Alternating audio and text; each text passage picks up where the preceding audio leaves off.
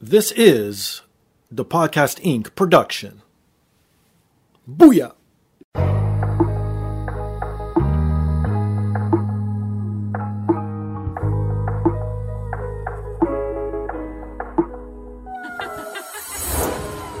And now, this is the moment podcasting fans listening around the world have been waiting for. Coming to you, not so live from a listening device of your choice. It's time!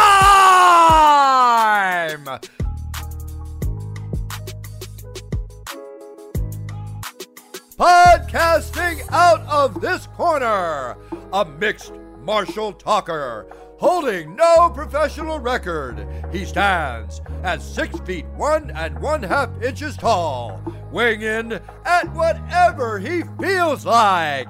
Hailing out of Toronto, Ontario, Canada, presenting the sometimes angry, always funny, self proclaimed podcasting champion of the world,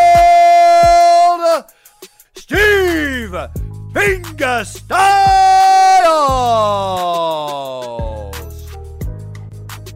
So, welcome to another rendition of the podcast. I am here once again, always again, and brought to you by First Row Collectibles. If you're into nerd culture, if you're into sports memorabilia, if you're into wrestling memorabilia, please visit firstrow.ca. Use promo code the podcast 20 to receive 20% off. They got all kinds of stuff from wrestling figures that are signed, old school, new school, whatever you want. Any of the major sporting leagues, they have stuff there. Obviously, old school comic books, new school comic books, anything a nerd's heart desires, they have it. They are First Row Collectibles at firstrow.ca. And if you're into video games and books, please visit bossfightbooks.com for great books on classic video games. You'll find titles like Shovel Knight, Postal, and the upcoming Parappa the Rapper. And if you want to support me directly, you can visit my merchandise store at teepublic.com or scroll down on today's device. It's embedded right there in the description. Click on that link, it takes you right to the merchandise store. I got everything from hoodies to t shirts to travel mugs, phone cases, anything you need or want, it is literally there. But the easiest thing, the most important thing, the freest thing to support the show each and every week is rate, subscribe, review on all major platforms, most specifically Apple Podcasts, Stitcher, TuneIn, SoundCloud, Spotify, and iHeartRadio. So this week I'm joined live in studio by the author of Boss Fight Books' upcoming release that I just mentioned, Parappa the Rapper. You may have also seen his work on HuffPost Canada, Vice, Kotaku, and Polygon to name just a few. Award-winning writer and editor, Mike Sholars. Hey, how you doing? How are you, my friend, today? I am very well. It is a it is a pleasure to be here in person. I know, right? Yeah, this is it's it's real. Nature is healing. Okay, how the world works. So we're pretty much born raised greater GTA area. I was born 20 minutes from here. Okay, so yeah. so there you go. It's aggressively local right now. But the way we hooked up was from a man that lives out in California that runs Boss Fight Books, who obviously sponsors the podcast. Yeah. Right? What a small world. Yeah, circle of life. You know, Would you have imagined when you were writing a book for Boss Fight that you would be in live studio in a Toronto podcast? no. I feel like we would have just run into each other on King Street, and that's how this would have happened. I know, right? Yeah. That's the, the world we live in. My goodness. Yeah. Mm-hmm. Okay. Before we get into Parappa the Rapper or anything, because I really want to touch on the whole book. Fantastic, my friend. Thank you. Top five boss fight books so far that I've read. Lofty, And I've lofty pretty much goals. read them all. So My God. I congrats. Tell your friends, put, put on Goodreads, make this happen. What made you want to write about Parappa? Like, of all things, like this, like, and I have to admit, Yeah. the only time I played Parappa, Yeah. and you mentioned in the book, Yeah. was the demo that came in the magazine that had that first level, and I said, "This is a fucking piece of shit. I'm never touching this ever again." Hurtful. Well, I like old school hip hop, gangster rap. Yeah, yeah, yeah. Comparing that, come on. He was like 97 as well. It was like the height of that energy. You're like, oh, this cartoon dog. That's Thank what you. that's what the culture's about. Yeah.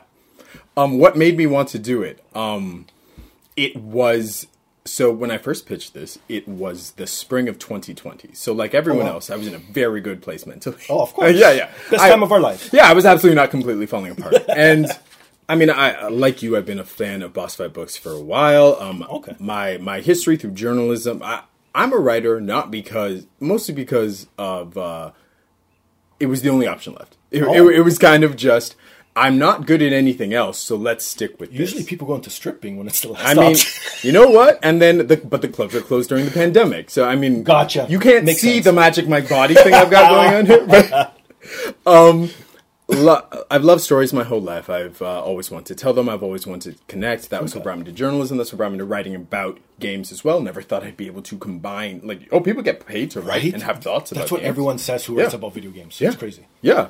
Um, and I, I it, it, it was a trip. I'm sure it's a trip every time. Like when you're across the table from like someone that you're like, I was a fan of you, and now you are here. And when I see my name in Polygon, when I see my name in Kotaku, it's like, wow, that's that's wild. I guess I have something going on here. So, why I pitched the Parappa book and why I wanted to write it, it's Yeah. I'm an elderish millennial. What I'm I turned 36 this year. Where does that put us? Well, I don't know where that puts me on the great See, I'm scale. literally on the cusp too because I'm in my mid 40s. Yeah. So that's pretty much the end Young of Gen X, and yeah. begin. So I could go both. So that's Yeah. why I really get along with the younger generation and I get along with Gen X. But boomers, get the fuck out of here. I'm sorry. No, I mean, but that's the conversation. we're, no, we're saying that for real, like right now. But uh, no, I get. Yeah, I would say you're you're like the first millennial. Like, Yeah. you know what I mean? Um, yeah, that Mike would make Sherlock's sense. the first millennial, and MCU. So I I I face this thing where like, actually MCU is a good example. The things that you love from your childhood, when they get when they get blown up, they there's like this validation. Like all the love I had for Spider Man, it's a trillion dollar franchise. So not a I, I loser. yeah, so I guess it was okay. And I feel Crazy. personally like some of my millennial stuff, my millennial stuff is um I don't see the same nostalgia for I don't know, like newgrounds.com flash animations or Homestar Runner and what I was kind of feeling with Parappa was this was so important to me for a variety of reasons, but was it important to anyone else? Do people know why I think it is actually historically good important, but more if there's someone who saw themselves in this or something like this, uh, would me writing about it help validate that, help Right. make them feel seen? Or I, I knew that if I was going to write this, it couldn't just be um, a historical piece. I'm not that good of a hard journalist. Many other people in boss fight books are. They just Oh, they, yeah. they've written some amazing his- history They stuff. go deep into the games. yeah, I go relatively. Deep. You do, and I want to touch on that. Yeah. You do because there's a lot of shit that even I learned that I had no idea. Like I, I can't think of it now, but I'm sure we'll we'll touch Yeah. on it. But the one thing that I loved about the book, as soon as I touched it and I picked, being from Toronto, Yeah. was how comfortable it was. Like right off the bat, like all all your home locations, all the hangout spots. I knew all those places. I could picture them in my head. Like you know what I mean. So for someone from this area, Yeah. because and we're going to touch on re- representation a lot throughout this episode because Yeah. I think it's very important. But. Toronto's never represented in media in video games as a ba- it's always New York. Yep. It's always LA. Like, you know what I mean? Yeah. The typical ones. So to see like that's why I love Scott Pilgrim. I think I feel like what you're saying is my book is as, as good as as Scott Pilgrim, if not better. I think I we're agree. saying that I agree. officially. I agree. But no, hundred percent. Especially, I was literally about to say Scott Pilgrim. That's that's how that's how bare on the ground it is, y'all. Like just talking about this region at all. But yeah, like you said, it couldn't have just been. I I didn't want to just do. Here's the history of this game. It is part that, part my history with the game and things like it. Um, I don't think I go full memoir, but I'm definitely in there. and um, part what Parappa set up. You don't have Dance Dance Revolution. You don't have Guitar Hero. You don't have Rock Band. You don't have. It's it's straight up a domino chain. You don't have um, Fortnite and their like playable concert Ariana Grande stuff without this. Um, and I don't know if people know that. So that was why I wrote the book. I wanted it to feel like I.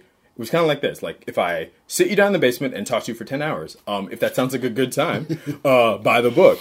And it was an amazing. The last thing I did was I, I I I had a hard time knowing if like would anyone want this? Would there be any buy-in? It's always like that though. I know, Everyone I know. has that fear. Oh, the, the imposter syndrome. So what I did was I contacted one of the two main creators of the game, Oh. Rodney Greenblatt, Okay, yes, Um, which is brought up throughout the book.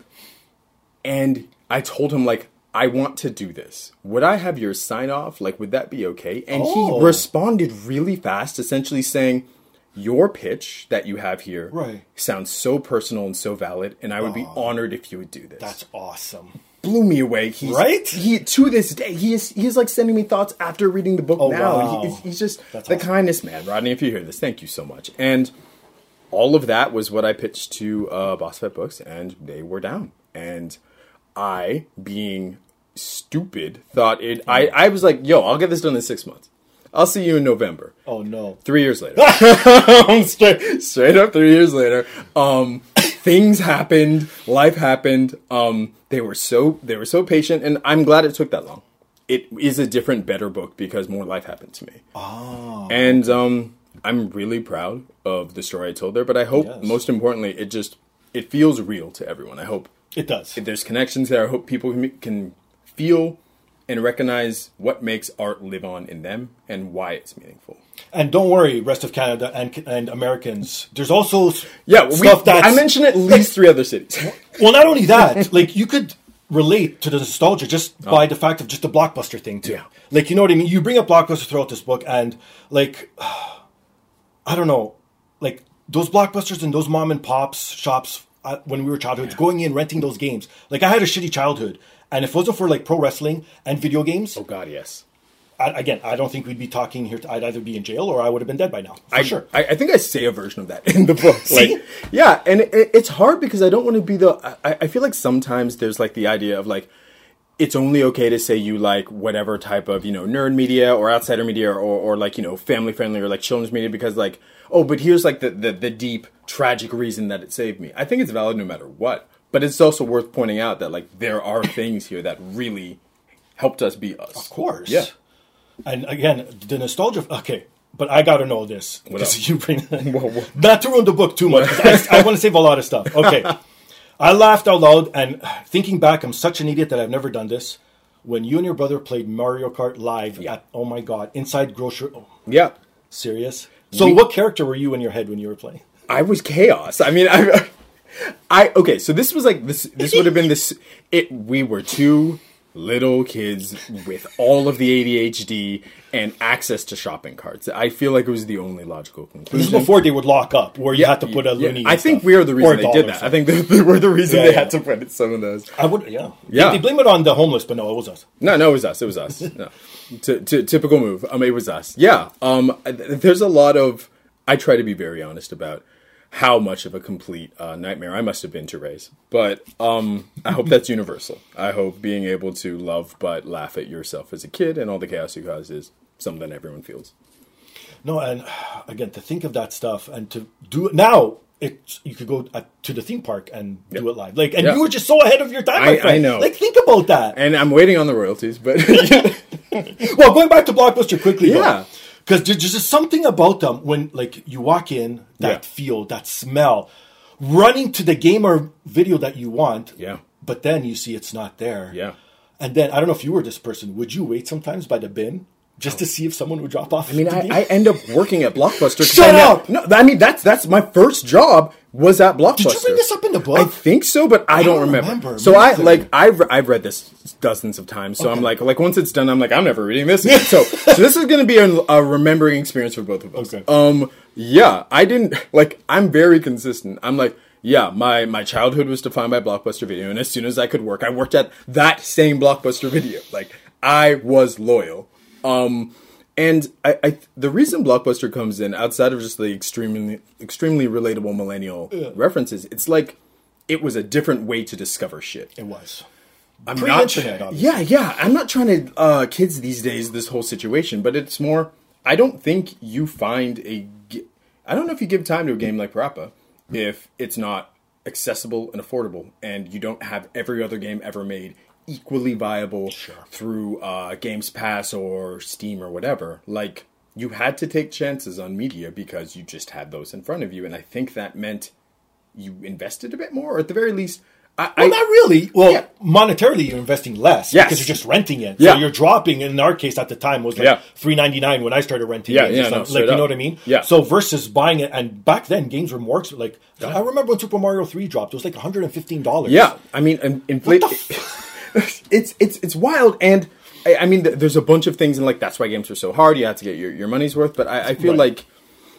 like, for me, it was like we had it for that weekend. So we're gonna get all the game we can get out of that game. It's true. Even if it's a, Day and night. Yeah, even if it's. All-nighters. Yeah, like I, I think the first Super NES game we rented was like some Tom and Jerry thing, oh, and like Oh, yeah, I mean I you, you I know there's versions of this, but I think everything kind of had to exist in that way for a game like Parappa to maybe be given the time of day. Sure. Because as I said at the top, this is a weird ass game.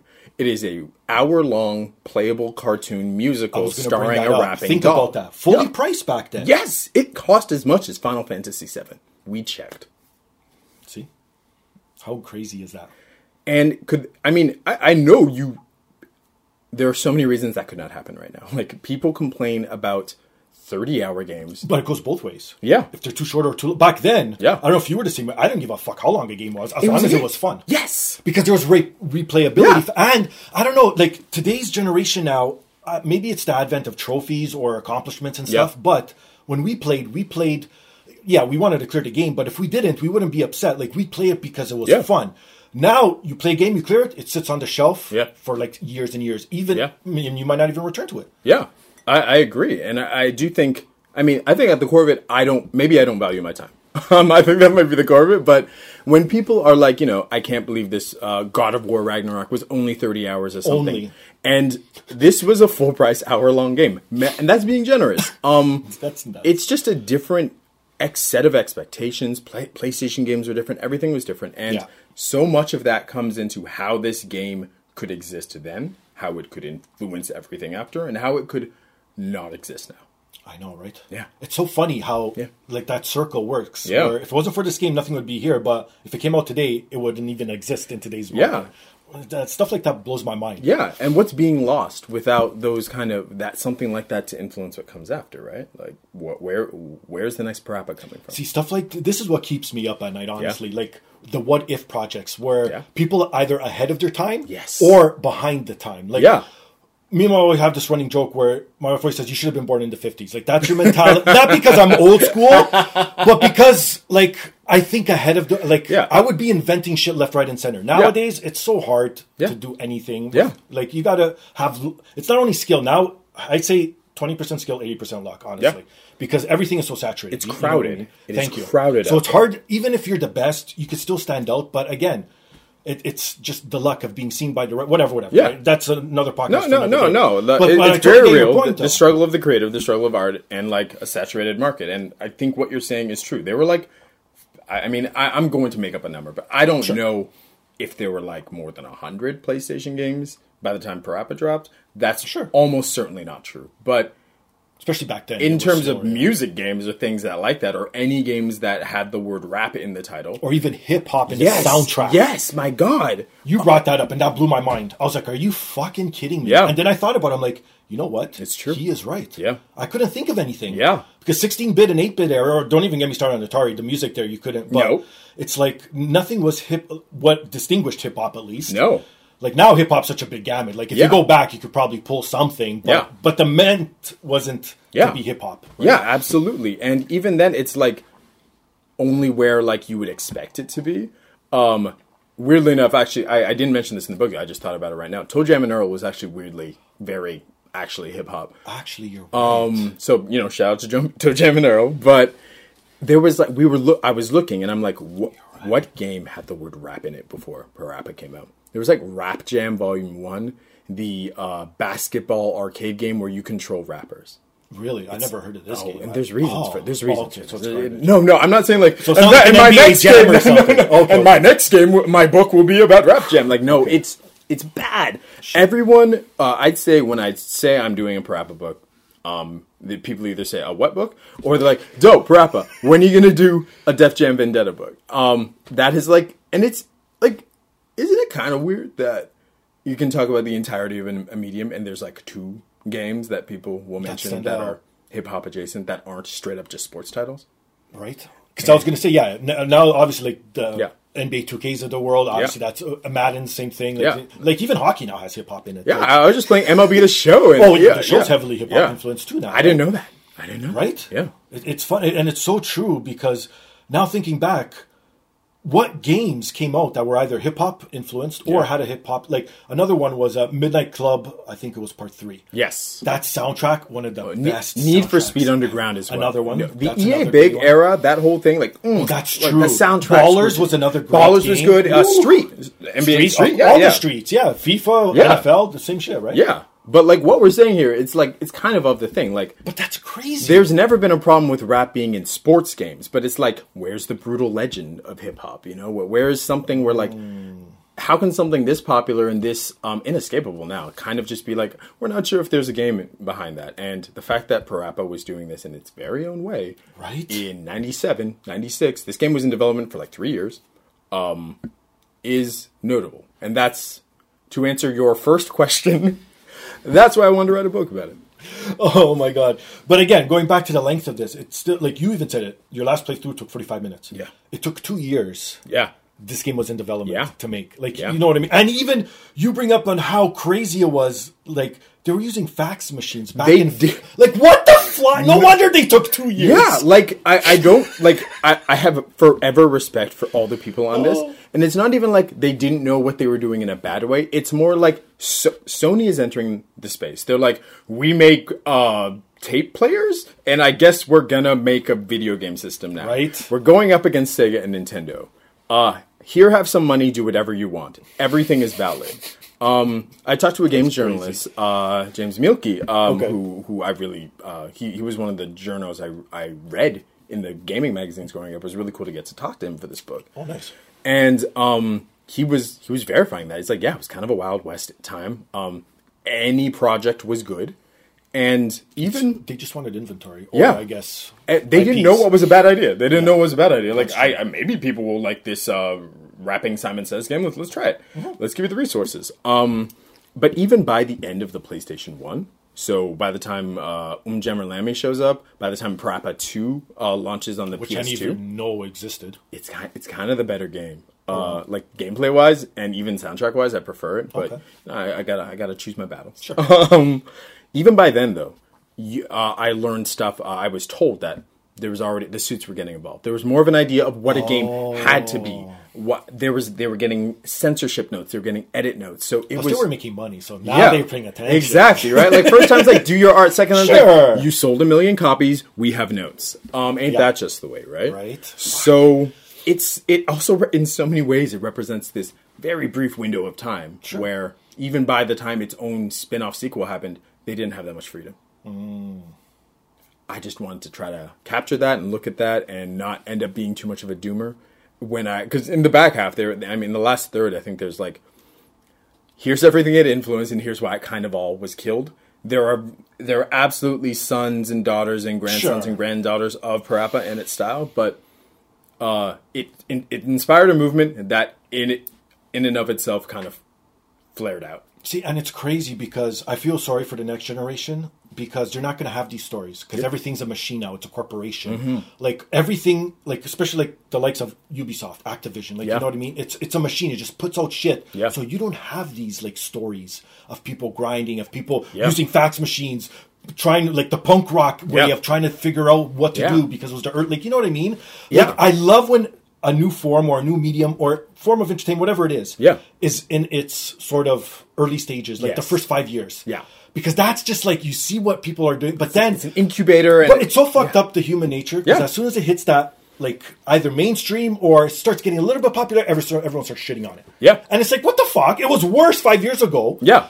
And you didn't shit on it. So why are you shitting on it now? Like, Yeah. is it a form of jealousy because you see it succeeding? it's Like, so you know hard I mean? to and it's like, are, are you shitting on it, or is it also like the machine that has come come forth That's true, too. to support it? Right. I agree that uh, I, I do think that in many ways the era of like that happening at the main studios is like you know Nintendo is Disney. They're not letting something even Splatoon, which is like their version of like the scrappy punk rock thing. Right. Like, it, it has the sheen and support of a billion dollar company.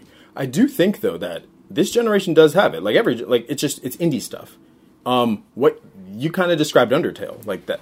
So yeah, this this generation has. Uh, I, think I, I feel like that trying to find a way for your art to come out is always going to exist. I think right now it's just a lot of indies. I saw it with uh, I, Undertale. Um, Yeah. even near the end, I bring up like there are still rhythm games. Uh, Sayonara Wild Hearts is a good one. I actually just played this dope uh, game uh, this week called Melatonin. I, I think that the the target's always shifting, but there is always a space for this, and that does give me hope. And I think that saved my book from being a big uh, millennial depression fest. So thank you, world. And the other thing I didn't know is that there's actually been remasters of this game. Yes. And re-releases. yeah. But you say it, you should play the original. The re-releases are not good. They are good, but on a technical level, it, it's almost it's almost not even the game's fault. It is that rhythm reaction games uh, work with technology and flat screen TVs differently. Thank you. And you bring this up because I had no idea. I had no idea. Oh, Um, okay, I, I, had- a little bit of an idea. I'm like, I'm not smart enough for this. So I, um, I, uh, I was uh, connected with um, Matt Boch. They are amazing. They have worked um, with harmo- Harmonix. Like, if, Oh, nice. if you are um, at any way a fan of the rhythm music genre, uh, Matt, they have uh, absolutely worked on something that you have loved.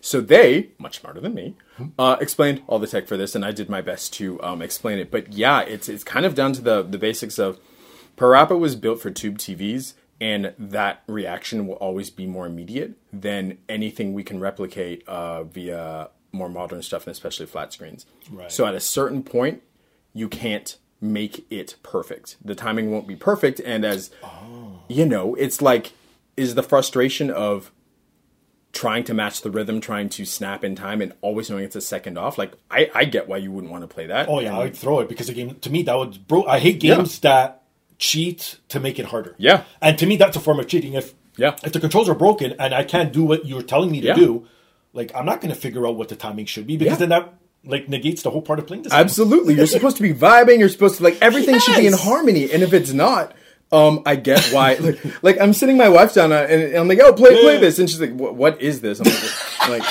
I'm like, "Why is it not work? Why is it not working?" I'm like, "It's, it's, it's what I'm running a book about. It's fine." and She's like, oh no, should I get it? When's that book coming out again? Um, and it, I think that's another frustrating thing. Is like I'm kind of writing about like there, there's a certain element of like if you weren't there, it's extremely hard to play the best version of this now. Who is going to pick up um maybe like the PS1 re-release thing that they did and then Right, get right. us tube TV? Like it, it is a big ask to try to get is. someone who wanted to jump into this. The the PS4 uh, remaster eh, they dropped it in 2017. It's fine. It gives you a really good look at it. Okay. I'd say only one level is truly like completely fucked. Um, um, that it is like actually difficult for you to, even to finish it. Like I think if you can if you can play it, do it. Um, just to get up the vibes. But I also feel like we're in a time where people just watch let's plays of it, and that's oh, it's kind of valid too because it is just a forty five minute anime, really, right. and I love it. Well, and that's okay. And speaking of anime, uh, Yeah. you bring up also mascots throughout the book too. Yes. Now, what if PlayStation chose Parappa instead of Crash? Oh, we're, we're going full alternate universe. what do you do? You think the PlayStation would be as successful as today? I mean, they would own Parappa. Like the whole thing was, that- well, yeah. they lost Crash, right? Um, micro, Oh, yeah, we are. I think we're in a situation where Microsoft is going to own Crash Bandicoot. That's so crazy. Yeah, isn't that wild? Well, it's almost the same, even though they don't. But now you see Sonic on a Nintendo system. Oh, would you have thought that would happen? No, no, kid? no. I, I thought Okay, I, I thought? I was seeing the end of civilization. I'm telling you, I'm I'm in high school. I see I see the on together. I see, it was probably one of those Olympic games, right? Or no, they they put Sonic Adventure 2 Battle on the GameCube. Oh, okay. And I remember just seeing Nintendo GameCube Sonic Adventure 2. I'm like, this is it.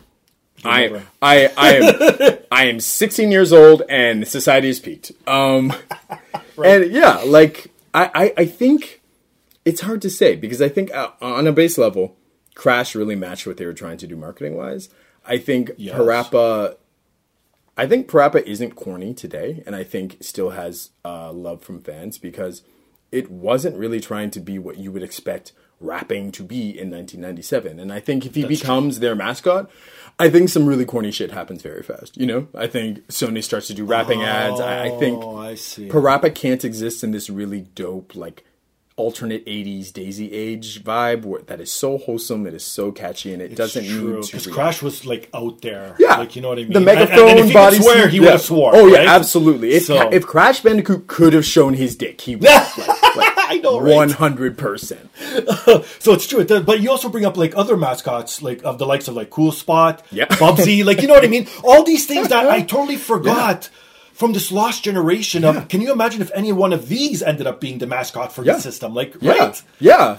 It, it, it's both so fun and so cynical that because it, was just we've seen so many errors, and this happens in everything, right? Like one thing comes becomes hot, and everyone's like, "Oh, I can do that, and I will make exactly as much money." Call Call of Duty is big. I guess we're doing Oh, military God. shooters for ten years, and I. I mean, as someone, I think creative people can look at that and says like. Mm. If you do the same thing they are doing, but worse and later, how, wh- why why would someone want that? They have the first thing.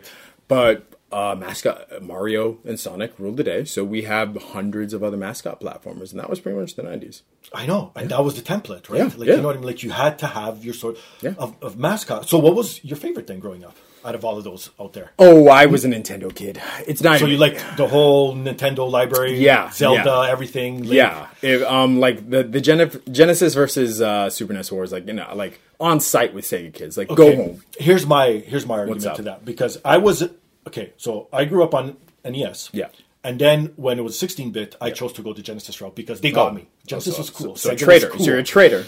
but then I realized very quickly Yes. that the only thing I benefited off the Genesis was the sports games. Yes, Madden was better, NHL was better. true. Like all the NBA fighting live at games the time, fighting games fighting better. games were better, Yep. right? Mortal Kombat was better. Yeah, I actually had blood. But I missed my platformers, and I didn't realize how much I adored Yeah, all the characters from the Nintendo universe. Yeah. yeah. So then I ended up trading in my Genesis for my SNES after.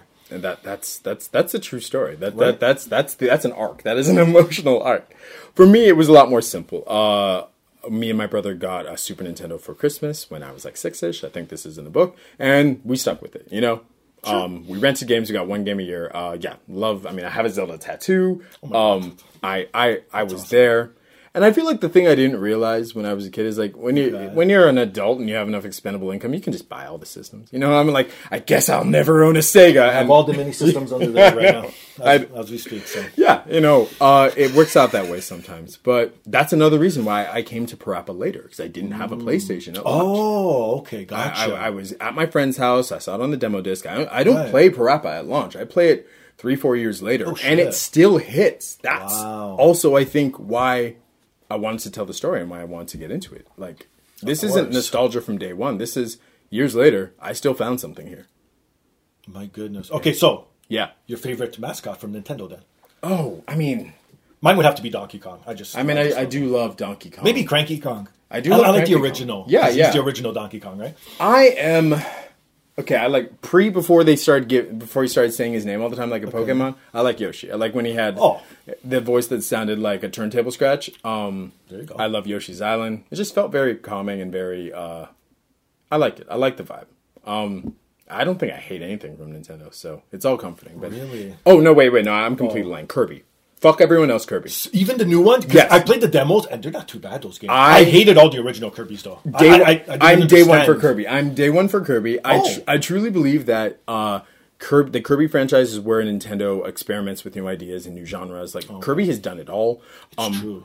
And I think there's just it's just one of those perfect designs. It is a smiling pink orb, but it can be anything and do anything to anyone. And uh, yeah, Kirby. if you think about it, it's he's technically Superman. No, no, no. Kirby is Right? God. Like in the lore of the Kirby Right? games, Kirby is like an elder god. He is one. It's like a it's like a Son Goku situation. Like he is kind of the most powerful being in existence, but Right. he's he's uh, simple and likes food. Um, okay, how about old school that haven't been around for a while, like someone like Kid Icarus? I mean, I okay. Like you know what I mean? Like why haven't you brought back all these fucking amazing characters? I mean, I think that's what was so cool about Smash Brothers. I think it gave that, and I, I, don't like the concept of Smash Brothers. Oh, I'm bad at it. My brother's really good, so I hate it. Like it's I'm I I can't fuck with fighting games because I'm bad at them. So I'm not having fun. I'm just uh I'm like Tekken is really cool music. easily. I get and so rap- bored Yeah, and then I lose. If I was good, I'd probably have fun, but I'm not. There's no end game for me. Like Yeah. if I'm playing, like you said, either I'm winning too much or I'm losing too much, Yeah. whatever the situation is. Yeah. And when like, because I'm a huge Mortal Kombat fan, like that's the one I always go back to. Like Mortal Kombat Two is my my jam. That's the shit. Yeah. So when a new one comes out, I like to play the story mode, right? Yeah, But then same. once I'm done, I don't see myself going back as I did with the original one. Yeah. Like I don't know. I think I'm just I'm so done with fighting games because Yeah. there's nothing else. Like they've never really evolved, if that makes sense. Yeah. Like if Mortal Kombat now comes out with a side scrolling like the Shaolin monks back in the day, hook, line, and sinker, I'm playing that Yeah. all fucking day long. Yeah, I mean, the I, I, I completely I'm there with you, but I also think I understand. I know why I am not seeing it the way fighting game fans are. It is, it is a skill set. You know, it is like playing a sport. Like Yeah, you have right. to get good enough for to right. just the act of doing it is a little challenge against yourself. And I Mm. suck, so I've never been there. I would love to get good enough. I'm not there yet. And oh my god, like now thinking back, because I, I don't know if you if you've watched it yet, but the new Mario movie that just dropped. I'm uh I, I have to see that with my brother. We're probably gonna see it next Friday. Okay, so I don't want to ruin too much, I'm not but like spoilers for the Mario movie. no, but there's like Yeah. you can see what they're going to lead up to. Oh, There's going to be a universe. You know Oh, what I mean? oh my God, And I mean, I even can't from the wait. voice cast, you can right? tell. Yeah. And it's like, oh my god, the possibilities of this are fucking endless Yeah. now. And to see this on the big screen, because, and I'm sure you've seen it. There's mixed reviews. It's either people really like it or really hate it. Which makes sense. But the one tangible thing that I see with the people that who, who hate it is I expected more. It's like. Yeah. Then you should have made a fucking Mario movie.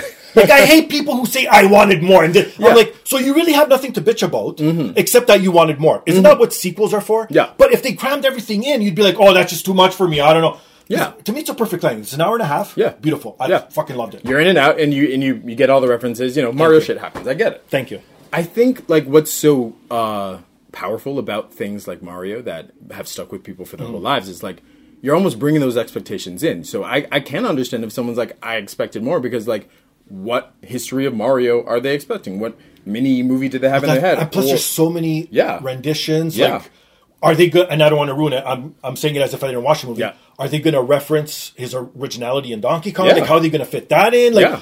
Well, what, or is Super Mario 2 going to be part of this Yeah. universe? Like, there's so many Yeah. tangibles, right? yeah, but even like Paper against Mario, another one? Oh, oh God, yeah. Oh no, I Right? mean, I, I, I'm so in with all the Mario RPGs, but I think even like in the state of like where modern animation is, like Spider Verse changed the game. Um, so I can understand if someone's like, "Is this gonna make me cry like Toy Story 3? Is it gonna make me feel things like Spider Verse did? Is it going to uh, blow my shit away visually? I just saw the Puss in Boots one. That Oh, oh, yeah. oh my God, There it's you go. killing. So I, I, it's always tricky to uh, play against just general expectations, but this movie's making a billion dollars no matter what, so they'll be okay. Yeah, I think so. and I can't wait for more. Yeah. No, most definitely. But, and the other thing about, again, going back to nostalgia and old Yeah. school stuff, playing, replaying games. Yes. You find new shit. Yeah. never, like, you brought it up, the cool mode. Yeah. Like you had no idea. I had thing no fucking idea. existed, and how much replayability it Yeah. adds to this game. Now you know why it's Yeah. a full price game, and it's not just a forty-five minute playthrough, right? Yeah. Um. I, and I, what I liked when I learned about cool mode, which uh, for anyone who doesn't know, it's basically like when you're playing Parappa, you want to uh, hit your targets enough to stay at good mode. If you miss some, you go down to bad. If you miss them, you go down to awful. If you go but down be- below awful, they just kick you out of the level. Cool mode is like it's like it was spoken of in myth. Like you don't get cool mode just by hitting the targets. You just stay at good. You have to do some extra shit to get to cool mode. Sometimes you would get a little blinker saying you're almost cool. It was almost by accident. And it was through researching this book, talking to uh, Masaya Matsuura, uh, the creator who was who was so generous with his time um, Right. to to give me uh, answers to my, my my very very silly questions. um, I understood like what he was going for there, and I legitimately believe most people didn't know what cool mode was or what he wanted to do, and I find that interesting because essentially cool mode's a drum machine. I think he saw a future where people were treating Parappa like a drum kit, uh, saving their own remixes of each level to their memory cards and like sharing them. Oh. Because he, uh, Matsuura is many things. He is also a very accomplished musician. So I think there's a musician brain thing going on there. And it's always interesting when like the creator of something has such a different idea of how people will respond to it than they do. A lot of great stuff spawned Yeah. from that, right? And Yeah, then you right. always hear the owner be like, "I did not mean that to be like yeah, that." yeah, yeah. And I think this was almost the opposite. He was like, "Oh, I just I thought you would all be playing with this for years as a drum machine." And Yeah. everyone's like, "No, I beat it in 45 minutes, and never picked it up again, but I really liked it." And I don't. I, I kind of feel like there's almost like, did he expect too much from us? Was it not oh, communicated? Was it just Ahead of his time, 1997? yeah. Some yeah. people are just too ahead of their time. Um, it's both. It, and I mean, it was. It was both of the time and ahead of it. And uh, once again, I thought I could get a book out of it. No, and now I was thinking back because I went on deep dives of like Yeah. old school stuff, like what people don't really know about old games. Yeah. And speaking of Mario, okay, so did you know in Super Mario World you could actually kill the running saws? Did you know this? Wait, tell me more. Like you know the saws that go on the in the castles that spin around and they're on Yeah. the like thing. There's a way. Wait, is it outside of using a star? Yeah, What? What? What? You slide down facing with your ass backwards, and you slide down and you hit it right at the edge because there's a, a little. Is it part- the circular saws or the up and down? no the circuits that come across like horizontally, not I'm, vertically. I'm actually angry. I didn't know this. This is this is my first video game. I So if you slide down Backwards, so huh? sliding kills everything. Because if you think about it, there's it- very few. There's not that many. There's nothing. Think about There's that. not that many Except- inclines in the game to begin with. I mean, there are, but you wouldn't run into them enough to be able to test them. and flowers don't count. Like the spitting flowers Yeah. don't count because they're in their own hole, so Okay. that doesn't count. But think about it: the Yeah. red shell guys with the spikes. Yeah. you slide down, you kill them. Yeah. Damn. That's. Right? I mean, I mean, like this is like a. I mean, I love reading articles like this. Like you know, um, so and so just found like a, a Mario Kart 64 shortcut that people hadn't known for 25 years. or glitches, Yeah. and stuff. Um, I love when, when even either the developers are like, "I didn't know you could do this," or "I've been waiting for people to figure this out for decades." Um, and that's just the mechanical level. And then there's of course the emotional slash like you know picking things up because you are you, you're older, you have more life experiences, going back to the art, just reading different things from the same Right. text, um, Different perspective. Yeah, a lot of that in uh, Parappa as well. And do you have anything that you discovered afterwards, going back to a game other than Parappa that you're like, Oh. holy shit! If I only knew this. I'd have to. Okay, yeah. Um, one one of my favorites was Star Fox 64. Okay. Um, I didn't know all the expert mode stuff. I didn't know y- y- if you beat it a very specific way, Okay. you get sunglasses. It was pretty cool. Um, See, those are the original Easter egg shit. yeah, right. You Um, and you just have to be really, really good at the game. Um, on, on an arcade uh, Twitch reflexes level, and I, I, I loved that game. I was obsessed with it. I, if I could want, if I could somehow be involved with a proper Star Fox reboot, I would drop. I would yeah, give it all up. I would give it all up to be part of, of a new Star Fox game. And uh, yeah, I, I think I don't replay games that much I because know neither do I. Yeah, because- there's so many now. yeah, and for me, it's mo- I'm in it for the story. I, I'm very much like I, I, I love RPGs. Um, I, I. I I'm like I can remember the uh, small plot detail from a game from 20 years ago. I don't know how to do math, so the brain balances itself out Sure. in, in fun ways. But um, so for me, games are often like the narrative of my first run through it. I am not a big uh, completionist. I'm not a big replayer. Um, which was also something that made just researching for Parappa like I had to I, I just to do it justice I replayed it dozens of times Right. and uh, it kind of forces you to look for new things just Well, of because course, 'cause you're bored, right? yeah yeah you're just like well what's over here what's going on when, when this happens What if I try this? What if I Yeah. try? Because it, it is Yeah. true. Like I play like like you. I don't go back and play games again. Yeah. So I try and do everything that I can the first run through. Yeah. If it's a game where it's like, oh, you got to do this in the next level and medium, because I play everything on easy too, because I want to get through a game fast. Yeah. Not because I suck. Well, maybe now I do suck because I'm older. But my hand- reaction times are going down yeah, fine, exactly. But the easier, I don't have to play a level 15 times over because Yeah. I know I'll eventually master it. Yeah. But I don't have the time, right? So I like to fly through games. But if it's like to get a trophy, I hate the trophies or the achievements where Yeah. Defeat this game in every setting. It's like Yeah. seriously, Yeah. that's not replay value to me. Yeah. Like you know what I mean? Like to me, it should be like easier, hard, and give me something very good at the end of hard, which Yeah. makes me want to play it. Right? Yeah, exactly. So I don't go and like to, I love open world games, and I know I shouldn't because they're so time consuming.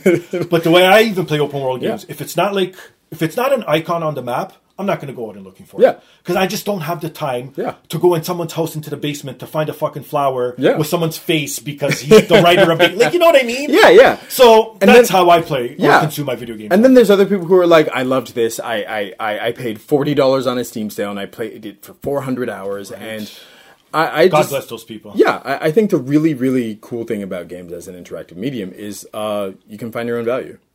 And uh, Exactly. you Thank find- you. Yeah. There's so many like talk about build your own story. Like Yeah. that's what video games is, right? Yeah. So or choose your own path, however you want to label it. But, Yeah. Oh my god. Another big thing. Yeah. Brought up in passing. Hip hop, obviously. Yes. Obviously, this is the core of the game. Yeah. We briefly touched it, but this is literally the whole fucking game. Yeah. It's hip hop. The guy's a rapper. Yes. Like he battles. Yes. He battle rap. You Yeah. bring up old school battle rapping too, Yeah. because that was again being listening to gangster rap back in the day. That Yeah. was the thing. East Coast, West Coast Yeah. rivalry. You, know what I mean? Nas, fucking Yeah. Jay Z, right? You know, ether, all that shit. Yeah. You bring this all up in the book. Now, the other thing, yes. you know, time has passed. What is it? We, we're not going to get in trouble. Yeah. You bring up the likes of Napster. LimeWire, Morpheus, Kazaa. Oh, I stole everything. I, I will say it on. I put it in the recording. I remember. I forgot Yeah. about these Yeah. things. Because now we we're so spoiled, we get everything. So Yeah. you don't need to illegally download nothing. Yeah, like you know what I mean. I mean, and, you get everything that is on the platform, but you never own it, and there are things and that I have never find it's not as expensive. Yeah, back. Like now, for me to watch five movies, I could pay one streaming service Yeah. instead of buying or renting each movie Yeah. for fucking five or nine bucks or whatever it is. Like, Yeah. you know what I mean. So yeah. But I forgot about all this, and then waiting for like people don't realize the struggle. Half an hour to an hour sometimes to Real- download real one struggles, yep. three minute track. Yep. And uh, then it was on your iPod, and it never left. Um, and it, it was this is the way, you know. And I mean, I, I think speaking of that, of both like just how music has changed and hip hop, like yeah, we have everything, but what about artists that aren't on, haven't signed up for streaming? Tribe Called Quest was a really good example, right? They're they were off go. it. They were off it for years. Their their whole catalog was not available for a variety of reasons, and I just think there's something to uh, just having something, um, you know, that isn't uh, can't be taken away, and that's why physical copies and stealing are good. And I don't think we would be where we are today if it wasn't for like people always put down Napster. I understand on the artist side of view, but okay, you lost money there, but I don't think the popularity or the Yeah. amount of platforms now available to be an artist. Yeah. Because back then it's either you make it or you don't. Yeah. Now you don't have to be rich or popular, but you can still make a living off being an artist. Yeah. Whereas back then you could not. You needed a label, you needed a deal, mm-hmm. you needed to sell a certain amount of product. That's it. yeah, So I think it benefits everyone. Like to me, the people say it sucks are the greedy people who just want to be billionaires. yeah. No, they, they Right. want to they want to own every single part of the pipeline, and I mean, I can't speak for every artist, but um, Well, of course. Um, I, I have had I several have told me, um, even during uh, my research for this book, that like Napster having your shit stolen was in a lot of ways better than ha- getting a fraction of a percent per listen, uh, percent of a cent per listen on Spotify or whatever. Because you know people people would steal your shit and then they'd either want to cop the physical version or they would get merch they go, they go on tour. But it, it is like I, I have I've heard stories, I've read stories about just every artist has to be their own everything now. They have to make their own merch, they have to set up their own tours, and they have to make sure that they are basically battling the algorithm on every single streaming That's platform. And it's everything has gotten a bit. The, the value and uh, need for art has not lessened, but it seems like the control and benefit uh, of the actual people doing it has absolutely been shifted towards you know uh, anonymous platform holders and you know the suits. Um, so yeah, steal shit. steal shit, steal shit. yeah, and then lastly, too, again, it's a big component of the book. Yeah. Again, in passing, the representation, my friend. Oh God, yeah. Let's talk. Like you brought this up. Okay, being a young child, it Yeah. never ran through my mind because I. I'm not racist, obviously, but I never thought of the Yeah. word racist. I never Yeah. looked at someone, oh, I don't like you because of color. Yeah. I don't know if it's because I'm European. I don't know if it's because I grew up in multicultural town. Like it just never crossed my mind. Really. Yeah. Like you know what I mean? But there's some people out there, and now growing up, obviously, I see it. Like, Yeah. and you bring it up, and I didn't even think about this. Like, just regular characters in TV shows, Yeah. in video games. Yeah. Like, I when you brought up like character, I can't remember which character specifically you bring you brought up. I think it was uh, from Goof Troop. Yes. you're like he's black, and I'm like. Max Goof is black. I never fucking thought of that. Uh, But I, again, Yeah. maybe it's my ignorance. I never thought as a cartoon as a race, a color. I just thought a cartoon is a cartoon, and that's that. Yeah.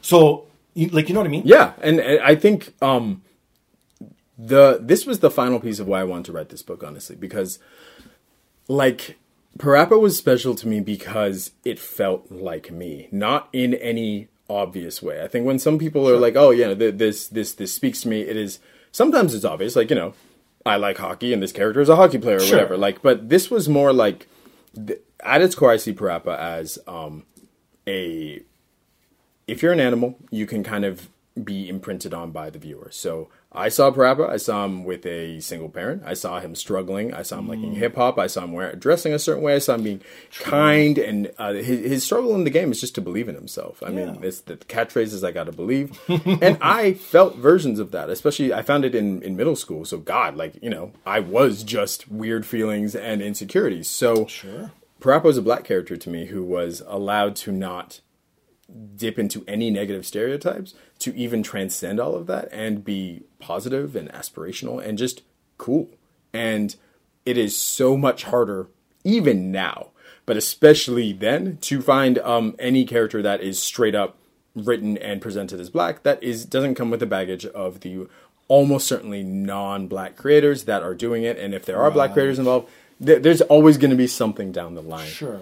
And I've I think we've both seen the conversation around like representation really um evolve but also get kickback, which just boggles my mind because when you said like, you know, when you when you see it when you see a cartoon animal, you know, you didn't see a race, but you probably just saw yourself, just like, you know, other people do as well. You know, you're like, I like Max Goof, he's cool. Um he's, he's probably he's like me, he's a dog, you know, like Yeah, yeah. um and I think that's like I, I, I talked to, to some everyone was smarter than me. Everyone I talked to this book is smarter uh, to about this. Uh, everyone I interviewed for this book is smarter than me, and I felt so honored to be able to talk to multiple people about this. Everyone came at it from a different angle, but it was all like I was looking for representation. I found it in this. I found it in anime. I found it in this game, and it is so damn important um, for everyone to feel represented on a base level because if you don't see I'll, I'll, I'll use and I even uh, hypothetically when I didn't see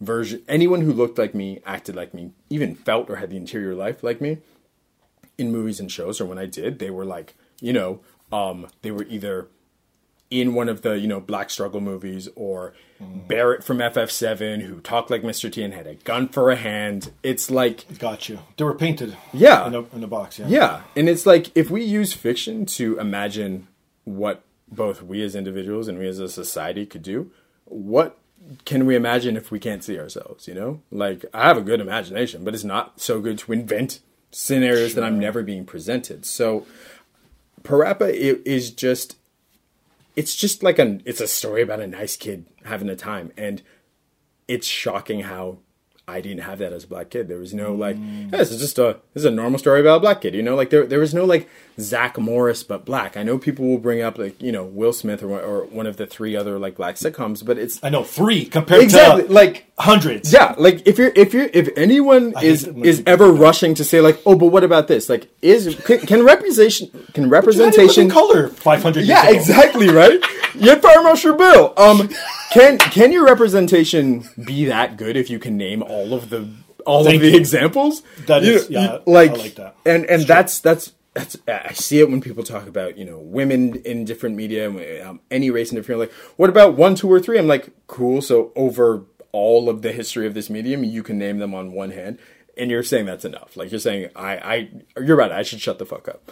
So on a very base level, um, I really wanted to make a thorough but fun but real breakdown of just not Parappa, but how Right. All kind of any character that wasn't explicitly another race and that vibed with me was up for grabs. Um, I have a literal list in the book of characters that are black. Knuckles, Piccolo from Dragon Ball. Uh, we we can go I on. never thought of these Yep. man. You blew my mind. And and there is um, another amazing author who uh, dropped his book last year. It's called Piccolo is Black, and it, it's a memoir. Um, Jordan Calhoun. Jordan Calhoun, and um, it felt really uh, gratifying. I had like literally Piccolo is black as a line in my book, and then I see someone else come out with a book called that as well. So Crazy. I'm like, oh, cool, yeah, I'm not alone, and that was a big thing. Representation for me means just validation that you were not alone. That you know, there can always be this like, am I losing my mind? Am I making this up?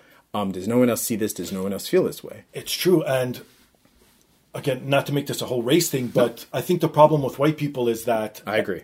This is podcast over. Thanks for coming out. We're done. Mic drop. But no, problem with white people is they li- they have a white bubble. Yes. Like you know, so they don't see what's outside the bubble. Yes. Now, what made me sort of, I guess, woke or whatever they want to call it nowadays. Yeah. Because I saw it at a younger age. Like, Yeah. I saw the because I was a different child. Yeah. Like I like sports. Yeah. But I also liked like the artsy stuff, Yeah. like music. Like Yeah. I mean, like playing music, Yeah. like classical music. And I also like nerdy stuff. Yeah. But then when hip hop came out, I like gangster rap. Yeah. So it's like, where the fuck do I fit? Because Yeah. I'm a nerd, but I'm also a thug, Yeah. but I can't be those together. Yeah. So that representation alone fucked me up for Yes. so long. Yeah. Like even to the point where, like when Eminem started popping up, it's like, oh shit. What the fuck is this? No, it's, it was twofold. It was like, Yeah. fuck, no, white people can't rap. No, no, no. But then he was good, and it's like, oh shit. Yeah. So now I could be proud about Yeah. listening to hip hop and not Yeah. feel ashamed. Yeah. You know what I mean? So Yeah. it's like representation is not only about skin, it's about what you, even though majority is, I admit. Yeah. 80%. But for people to start relating and understanding, maybe look at some of your interests that you were ashamed for Yeah. and look at it that way. And now think of it as a broader scope in terms of your whole life being like that. I agree. like, you know what I mean? And to me, if you don't think there's a problem, then look in the mirror because you're the fucking problem. Agree. Um, I think there's so much. Once again, just just my take, but I'm probably right. Um, so much joy and freedom comes when you're just like, what boxes have I been put into, and how do I? Maybe that doesn't fit me. And I feel like so much of a person's personal and I think societal growth comes from just like, yeah, why why can't you just do your thing? And I feel like sometimes that is just the pushback. It is just people not agreeing with the box they were put in. Um, or asking for a better box, and people are like, "No, th- those boxes are fine. We like how we have qualified you." And it's I, I sometimes put it as like Star Trek. Um, they will go, they will encounter new alien races, and they will all kind of be like, you know, Klingons all act this way, Cardassians all act this humans. way. Yeah, right. And it, it it is just and like you know and like Star Wars to a degree as well. Like you know this is the desert planet. Like this monocultural view of the other is very useful for a storytelling device. And I love this shit out of Star Trek, but you can so easily see how that's the white bubble to me. It is like Thank you. I understand that I'm white, so all of my idiosyncrasies, that's just being white. You know, I'm allowed to, you know, I'm allowed Sure. to like metal and hip hop, but like black people, uh, you know, you're Klingons. You do three things. And um it is fucking wild to Oh, man. bump up against that. You're like, "W- w- I'm sorry, sir, you're not following the Klingon code, or um, me saying like, I, I don't really feel with this. And like, no, I, I'm sorry. My understanding is that you need to do this, and that's like, that's it in its essence. It is no one is just their box. Um, and no, no one enjoys. Who would enjoy just being told like? Uh, we took a look at you and we've decided you're into this, this, this. You act this way. You dress this way. You you have these interests. You're done. That's not being alive. It's And- like food, right? Yeah. You don't only eat, again, no pun intended, plain white rice Yeah. every fucking day. Yeah. Like, you know what I mean? You have a variety. Yeah. So, like, the whole box thing is honestly, um, conspiracy aside, a governmental thing, a thing, same thing with borders. Yep. So we could combat each other and not really see what the big problem Yeah, is. no, Like, it, it is a societal invention in like so many ways. You know what I mean? Yeah. Because it's like we're allowed to do whatever. They always tell us you're allowed to do this, you're allowed to do that. Yeah. But as soon as you go outside the scope of it, no, no, no, no, no, you can't do that. Yeah. Like you're taught in school, if you if you think differently, don't worry about it. Whatever, there's someone else. But then when it's the real world, it's like, no, you can't do that. Yeah. fall in line. Yeah. You're just a fucking number. Like, Yeah. you know what I mean? And I think it's just a way to control all of us, honestly. Yeah. And but again, it's still not an excuse to fall in that line. Like Yeah. you know what I mean? Like it makes no fucking sense how you could think that you want to watch a TV show with just all white characters. Yeah. Like even when I used to play Yeah. like with my action figures as Yeah. a kid, I wanted like different races, different colors, different sizes, different shapes. Yeah.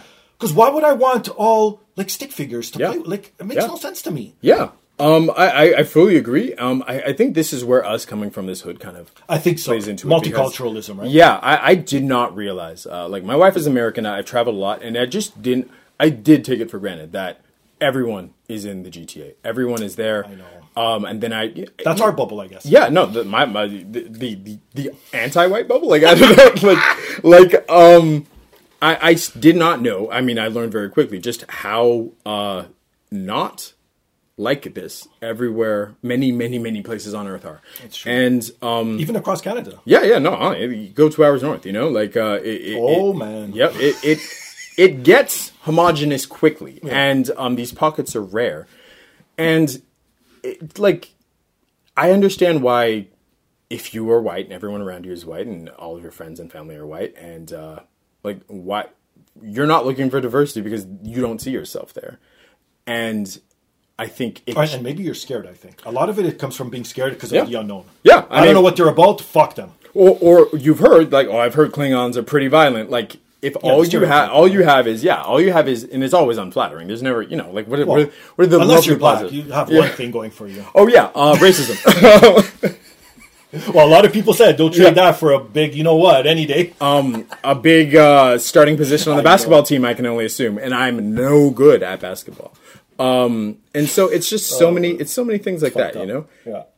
which is I felt really really uh I felt really lucky to have the conversations I did. Um, I talked to some truly smart people. None of their stories about looking for representation were the same as mine, and that's the fucking point. Of course. Um, I think my favorite interview that I landed for this book was um, I don't know. I mean, I know you're not a big Parappa f- fan, but the second level is I'd say maybe the most famous one. Okay. Um, the first one is the Onion. Everyone knows Chop Chop Master Onion. Of the course. second level, Parappa is taking his car test, Hmm. and he is um, in with his driving instructor, a moose named Instructor Mooselini. Um, th- I've seen this shit on TikTok. Like it is, it is come back around to be Right. to be meme fodder. It is so goddamn catchy. Um, I still think about it when I when I'm in a car. You know, all right, we're here just sitting in the car, and I found um, Sandra Williams, the professional, Yes. still touring uh, singer who was the voice of Mooselini, and Mm-hmm. I think, to the best of my knowledge, no one had ever fucking reached out to her to just talk That's about such a it. sad story, man. I mean, I, I I loved what what I got from her was just joy. She she in in in the book, and she she told me mo- many times she doesn't want her story to come off as like Yeah, she doesn't come off bitter. no all. no, and she did, she didn't want that. She was like or like please- a River type. Yeah, no, Yeah, yeah. Her story um has it has an element of you know usual music industry bullshit where money didn't go where it needed to, but I took it so much more as like she was brought in, did this gig in an afternoon, and then went about continuing to live her life. She is still touring. She's touring right now. Awesome. And then it's like years later you find out that everybody knows your name, or like now she's like, yeah, like you know, my son's saying that his friends are saying him TikToks with like a cut up of my of my song of this thing that she just did in an afternoon, uh, twenty six years ago, Mm. and it was so great to talk to her. It was so so much of gaming history is you know we already have kind of our Mount Rushmore, you know, and you know it's usually like Japanese men and white men. So to just another thing I learned about Parappa is that I'm fairly sure the entire uh, voice cast no, was all non-white people, which might have been a first for a video game. And it's just like these things where like all the people, many of them um, racialized people, were just there. You know, they were there. Um, uh, they were especially you know I- I'd say obviously you know um, the J- Japanese industry was entirely non-white, but they were there. You know, they were there uh, making songs for Sega. They were there developers. They were there marketing, and it was just cool to be able to talk to someone and uh, get her story and tell her that I've been a fan of yours since I was a kid, and thank you. And uh, I, I'm, I was I felt like the book wouldn't have been finished until I got that type of human story, and I'm I'm so fortunate for everyone who talked to me. And yeah, I, I think I it ends up being there's a lot of me in there. I do justice to all of the stories that I cover. Um, there's a bit of history lesson. There's a bit of millennial rambling. There's a lot of millennial rambling. Um, it feels like it's it's just I wanted to do right by the game and the story and its legacy, and um, I really feel like I did. No, and you did, and hats off to you, my friend. And one last thing before we wrap this up, Yeah, too. man. Okay, like I said, you ran down pretty much every level. Yeah, like I, I loved how for someone like me who n- didn't get to complete the whole game, every level you pretty much broke it down what it was about, like the theme and everything. I have to touch on this level though. All right. Stage five, Yeah. Okay. Let's talk. Let's talk about it. where he has to take a shit. Yes. Seriously. Oh, no. And then you bring in your oh, own no. personal. Oh, for oh, for fuck's sake. Hey, this is your own fault. You shouldn't have put it in the book. Yeah, you're you're right. You're right. That you uh, shit yourself three different times, my friend. no. No, why would you put this in the No, book? no, no, no. You're you're getting it wrong. Okay. I shit please myself in three different continents. That what you said precludes that I've done it more. Oh, God. This is this is this is promotional work for my book. So you wouldn't be called to those continents that you've shat in? I mean, I mean, there's the, okay. So North America, South America, Right. Europe. Okay. South America I could see. Yeah. Europe I could even see too. I Up mean, here it's just because you live here, so the odds of it happening. no, I mean absolutely, and Like, I, and, I, and I'm going to take the cowards way around. So like, yeah, when I was a baby, like, no, I was an adult. Like, I was at university. I hate to say this because yeah, what's up? If I was in your shoes, I wouldn't believe me. Yeah. I've never shot myself as an adult. Oh, let's fix this today. Like Wait, what are you doing? Your wife's not home yet. This is- this is- it's like so when someone was to say was to say like, oh, I've never shit my I'd be like, you know what, I don't believe that, just the odds alone. But Yeah.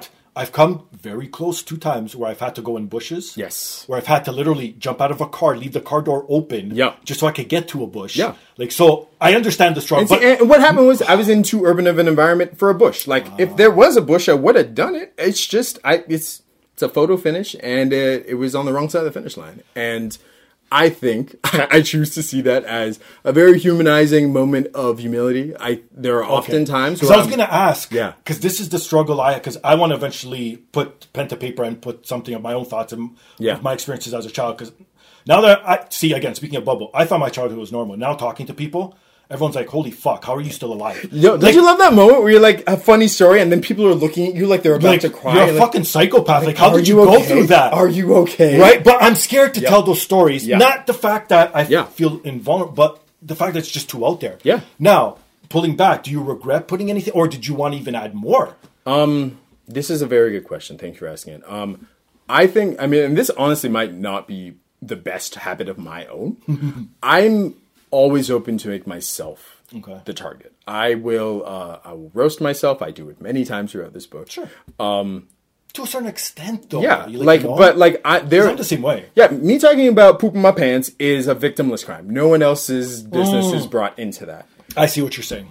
I but there is a lot of my family in this book. Um, there's a lot of my childhood. That's true. Like you, I think there has been See, a that's because I don't want to really throw people under the bus because it's going to seem like exactly. they're horrible, but it was just the way and the situation. Like, Yeah. So how? And I don't want the people involved to look at it as if, again, I'm making them as the the villain of my story. Yeah. Um, none of my family has read my book yet, so Oh, shit. I will be able to. I'll be able to see how they feel. so like, I don't know. um, I don't think I blow up anyone's spot though, but I, I feel like at a core level, it's about your life is still your own story, even if other people are involved. But Right. y- it's about like what would the aftermath look like, you know, and how. I, I don't think if if you want to tell your story, and if it's it's real to you, it is valid. I think there are ways that you can communicate it. Um, a very good friend of mine, Peter Counter, um, I just started to read an advanced copy of his second book, and he puts it in a really, really great way. At the top, he says, um, "The events in this book are as I remember them. Oh. If you were involved and feel differently, I'm sure you do. Like basically something I like, like that. that. And that's how I view it. I know that there are things here that my mom will like be like, that. "That didn't happen that way," but Yeah, it's, it's, just in, in a certain point. Yeah, and again, I was te- like, um, for example, I'm just pulling a story. Like something happened to me when I was ten. Yeah. That was a perspective of a ten year old, Exactly. from a forty year old looking back at that situation. Yeah. So obviously, I'm not going to know every detail. No, it's- but that's what I remember. Yeah, it it's not a documentary. It is, and, and I think that the best service you can do to yourself and your readers is just contextualizing that. Like, this is how I feel it. This is why I feel it this way. And um, I think I, I'm also just not here to air anyone else's dirty laundry. Once again, Right. haha, poop my pants. But um, I, I'm, I, I do think that there are stories in this book and elsewhere that, yeah, other people are involved, and I and I want to tell it, but I'm the most comfortable keeping myself in the spotlight. Right.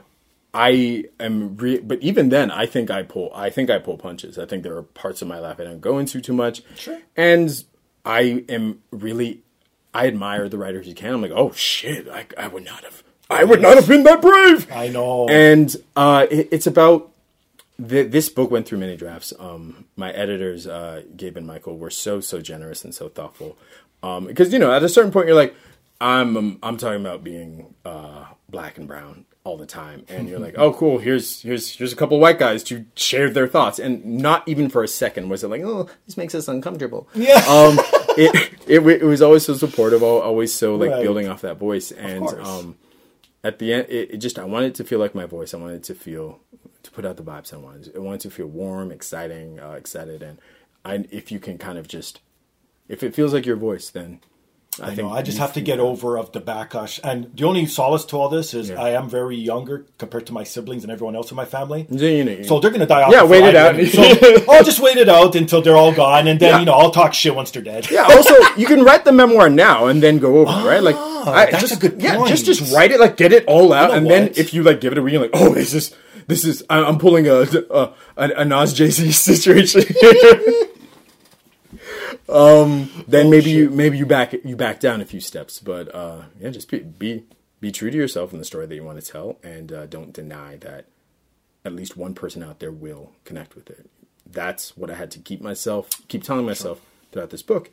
And it is deeply overwhelming to already have people say like, I love it. I see myself. I, I, I no one has ever said this this way Right. before. I'm terrified. I'm not dealing well with this positive feedback, but I'm trying my best. Hey, you know what? We all have our things, and Yeah. if you weren't getting positive feedback, you'd be getting negative feedback, and you'd be. Oh, I'll get that too. right? So- I'm, I'm waiting for that. I'm waiting for that. not yet. Once you hit a million sales, then Yeah, they'll start. no, the first one star on Goodreads, I'll be like, finally, like they see me. I'm a fraud. We can do this. Oh my! Well, Mike, thank you very you much so for much. being here in person, my friend. Thank really Steve. appreciate it. It's been a blast. Yeah. Can't wait to have you back on a future episode. I'll be we have so much in common: pro wrestling, hip We hop, didn't even talk video wrestling. games. Yeah. Don't worry, we have enough to fill. A ton Let's of more. let's do an AEW episode in June. let's let's go see it and let's do it. Anyway, Hey, Forbidden Door is coming. right. Oh yeah, the Forbidden Door is bringing me back for a second episode. There you go. There you go. Well, plug your shit. Whatever you want to promote. Yeah. Floor's all yours, my friend. Yeah. So once again, I'm Mike Sholars. You can find me at mike-sholars.com. Hit me up. The only social media I really use is Twitter. I know, great choice. Follow me at Sholarsenic, S H O L A R S E N I C. That's where I'm tagging my project that you've just listened to me talk about forever, Parappa the Rapper, by uh, published by Boss Fight Books. It is currently on sale for ebook. It was part of a successful Kickstarter. You can buy the ebook right now. The physical books will be launching very soon. They should be arriving at my house very soon. And please buy it. um, follow me on my socials. I, I I write a bunch of things, fiction, nonfiction. Um, I I I I'm I'm in and around different podcasts like this lovely one today. Follow me on social. Please check out the book. Let me know what you think, and uh, I will always respond because I will just truly be grateful that anyone read my anxious millennial ramblings. And for myself, you can find me on Instagram and Twitter under Fingastylz. You can follow the podcast on Twitter, the podcast DAP. Email us your thoughts, suggestions, comments, anything you want to get off your chest at the podcast DAP at gmail.com. Please rewind to the top of the show. Support those fine sponsors because it helps them out, most definitely helps me out. Please rate, subscribe, review on all major platforms. And if this is the first time you're listening to the podcast and like what you've heard, then go back and listen to other Boss Fight Books authors, such as Reyan Ali, who wrote NBA Jam, Sebastian Deken, who wrote Final Fantasy VI, and Sal Pane, who wrote Mega Man 3, amongst others. That's just a few of the Boss Fight Books authors, but you could go back, check all those out. All right, my friend. One last question before I let you go. Oh shit! Okay. Mm-hmm. Now, Yeah. if you're able to write any book Oh no. based on any video game, Okay. no restraints, access to whatever the fuck you want, which book would you write about? Or what video game would you write about? Oh, this is very difficult. No, it's not. Um, can I cheat and put like a whole franchise? Sure, yeah, I don't care. I mean, I, I, I, spoiled it earlier. Entire Def Jam Vendetta series. Oh. Def Jam Vendetta. And if you were able to talk to every single yes, character yes, too? Yes, no, because this means I get to talk to Method Man. I get to talk to Snoop Dogg. Like it's Well, not it's, DMX, though. You said anything is possible. okay, but Yeah, no, yeah, right, no, get- yeah. We're we're, we're get doing someone this. to sign- We're seance going or something. No, this this this is Mike No Way Home, where we're getting Doctor Strange involved. I'm going. I'm going to do the perfect profile. I, I There we go. all all three game, all the three main games, all the ports. Oh, that's awesome. It was truly a time. EA Sports Big, that whole era. I, I I would I would I would give it all up to tell that story. I would give it all up just to play it again and be in that mindset. Oh, now again, looking back, we were so spoiled. We'll never get something like that ever again. No, literally, like, the licenses alone, the licenses alone, yeah. Popular hip hop artist at the time that was The banging. soundtrack was fucking unreal. Oh my god! And Right? yeah, like the gameplay was awesome. The story was. Who didn't want to kick Snoop out of a window back then? No, and I, I like that he's like, I understand you want to do this. I will play a character called Crow, and, and like, oh, what's Crow like? He's basically Snoop Dogg, but it's fine. you Um, know what I think he pulled that out? I think he was trying to poke fun at Suge Knight. Honestly, oh fuck, you're right. right? Think about that. Yeah, but also I think it's because he he's the only character that canonically dies, and I just think he didn't. Want, I think he didn't want to play himself getting murdered. Um, it's probably just good for business. True. I let's I anything for Def Jam, like anything. right. Yeah. So that's my answer. Give me the entire Def Jam re- retrospective. Let me talk to all rappers, living or dead, um, and all game studios, living or dead. You know what? I should. I want to go back now, not to blow up a future episode, but just to see if I could get someone who I don't give a fuck what you. Even if you just did the the art for the cover, I want someone involved in that project to talk about what it was to work on that game. I know one of the EA, EA Sports big studios was out in Vancouver, so there might be a Canadian connection. Because when I was living out there, I met someone who worked on the Need for Speed Underground Okay. games. I'm like, "Sir, you uh, created a large part of my grade 11 year. Thank you very much." Oh man, fantastic. On that note, he's Mike. I'm Steve. This is the podcast. Peace.